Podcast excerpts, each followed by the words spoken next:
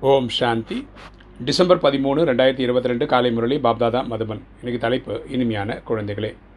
சிவஜெயந்தி பண்டிகை பெரியதிலும் பெரிய பண்டிகை ஆகும். இதை குழந்தைகளுக்கு நீங்கள் மிக ஆடம்பரமாக கொண்டாட வேண்டும். இதன் மூலம் முழு உலகத்திற்கும் தந்தையின் அவதாரத்தை பற்றி தெரிந்துவிட வேண்டும். அப்பா சொல்கிற இனிமையான குழந்தைகளே சிவஜெயந்தி தான் பிராமண ஆத்மாக்களுக்கு பெரியதிலும் பெரிய பண்டிகை. இதை வந்து ரொம்ப ரொம்ப ஆடம்பரமாக பண்ணணும். உலகத்தில் இருக்கவங்களுக்கெல்லாம் தெரியணும் ஆத்மாவின் தந்தை வந்துட்டார். கிளாஸ் எடுக்கிறதுக்காக வந்திருக்கிறான்ற நாலேஜ் அவங்களுக்கு போய் சேரணும். இன்றைக்கி கேள்வி. குழந்தைகளுக்கு உங்களுக்கு எந்த விஷயத்தில் சோம்பேறித்தனம் வரக்கூடாது? ஒருவேளை சோம்பேறித்தனம் வருகிறது என்றால் அதுக்கான காரணம் என்ன? அப்போ சொல்கிறார் குழந்தைகளுக்கு உங்களுக்கு எந்த விஷயத்தில் சோம்பேறித்தனம் வரக்கூடாது? ஒருவேளை சோம்பேறித்தனம் வந்தால் அதுக்கு என்ன காரணம் அப்படின்னு சொல்கிறார் படி பதில். படிப்பு மற்றும் யோகத்தில் உங்களுக்கு சிறிதளவு சோம்பேறித்தனம் வரக்கூடாது. இந்த நாலேஜ் படிக்கிற அந்த படிப்புலையும் சரி பரமாத்மா நினைவு செய்கிற அந்த யோகத்திலையும் சரி நமக்கு வந்து சோம்பேறித்தனம் வரக்கூடாது. ஆனால் சில குழந்தைகள் அனைவரும் வெற்றி மாலையில் வரமாட்டார்கள். அனைவரும் ராஜா ஆக மாட்டார்கள் என்று நினைக்கின்றனர். அது உண்மைதான் எல்லோரும் ராஜா ஆக மாட்டாங்க. ஆனால் நான் ராஜா ஆகணும்னு தான் நினைக்கணுமே தவிர எனக்கு அந்த பாக்கியம் இல்லை அப்படின்னு நினைக்கக்கூடாது. ஆகியனால் சோம்பேறி ஆகி விடுகின்றனர். படிப்பின் மீது கவனம் கொடுப்பதில்லை. நம்ம தான் ஆக போகிறதில்லை எதுக்கு படிச்சு என்ன ஆக போகுது அப்படின்னு நினைக்கிறாங்க. ஆனால் யாருக்கு தந்தை மீது முழுமையான அன்பு உள்ளதோ அவர்கள் சரியாக படிப்பு படிப்பார்கள் சோம்பேறித்தனம் வரவே முடியாது. யாருக்கு ஆத்மாவின் தந்தை மேலே நல்ல அன்பு இருக்கோ அவங்க நல்லபடியாக படிப்பாங்க. சோம்பேறித்தனமாக இருக்கவும் மாட்டாங்க. கேள்வி. போக போக சில குழந்தைகளுடைய நிலை ஏன் தடுமாறுகிறது? போக போக சில குழந்தைகளின் நிலை ஏன் தடுமாறுகிறது? பதில் ஏனெனில் தந்தையை மறந்து தேக அகங்காரத்தில் வந்து விடுகின்றனர். தேக அகங்காரத்தின் காரணத்தினால் பிறருக்கு மிகுந்த தொல்லை கொடுக்கின்றனர் ஏன்னா அவங்க அப்பாவை மறந்துடுறாங்க தேக அபிமானத்தில் வந்துடுறாங்க அகங்காரத்தில் வந்துடுறாங்க. அப்புறம் அடுத்தவங்களுக்கு தொல்லை கொடுக்குறாங்க.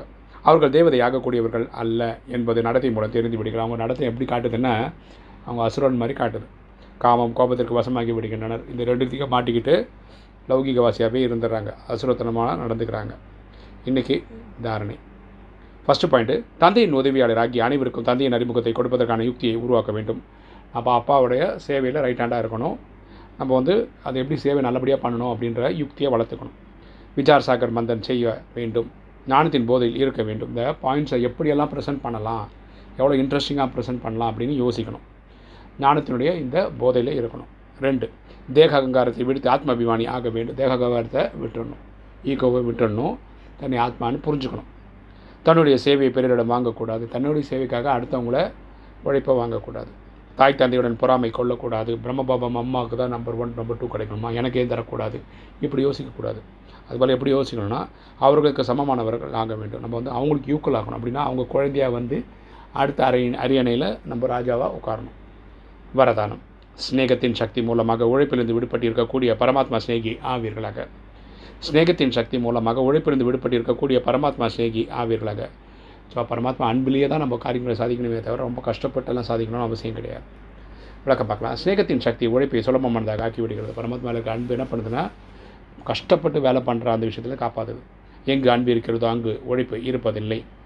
எங்கே முகபத்து இருக்கோ அங்கே மெகனத்து தேவைப்படுறது இல்லைன்னு அப்பா சொல்கிறார் முகபத்துனா அன்பு மெகனத்துனா உழைப்பு.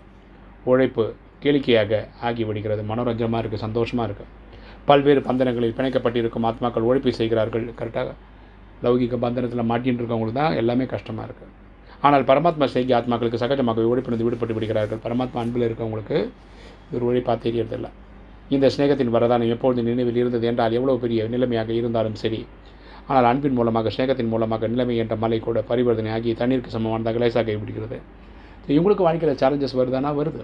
ஆனால் பரமாத்மா அன்பில் இருக்கிறதுனால எல்லா சேலஞ்சஸும் வந்து தண்ணீர் மாதிரி ஃப்ரீயாக ஈஸியாகிடுது ஸ்லோகன் எப்பொழுது தடையற்று இருப்பது மற்றும் மற்றவர்களை தடையற்றவராக ஆக்குவது இதுதான் உண்மையான சேவையாகும்.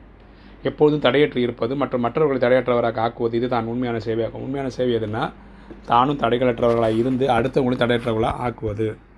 ஓம் சாந்தி.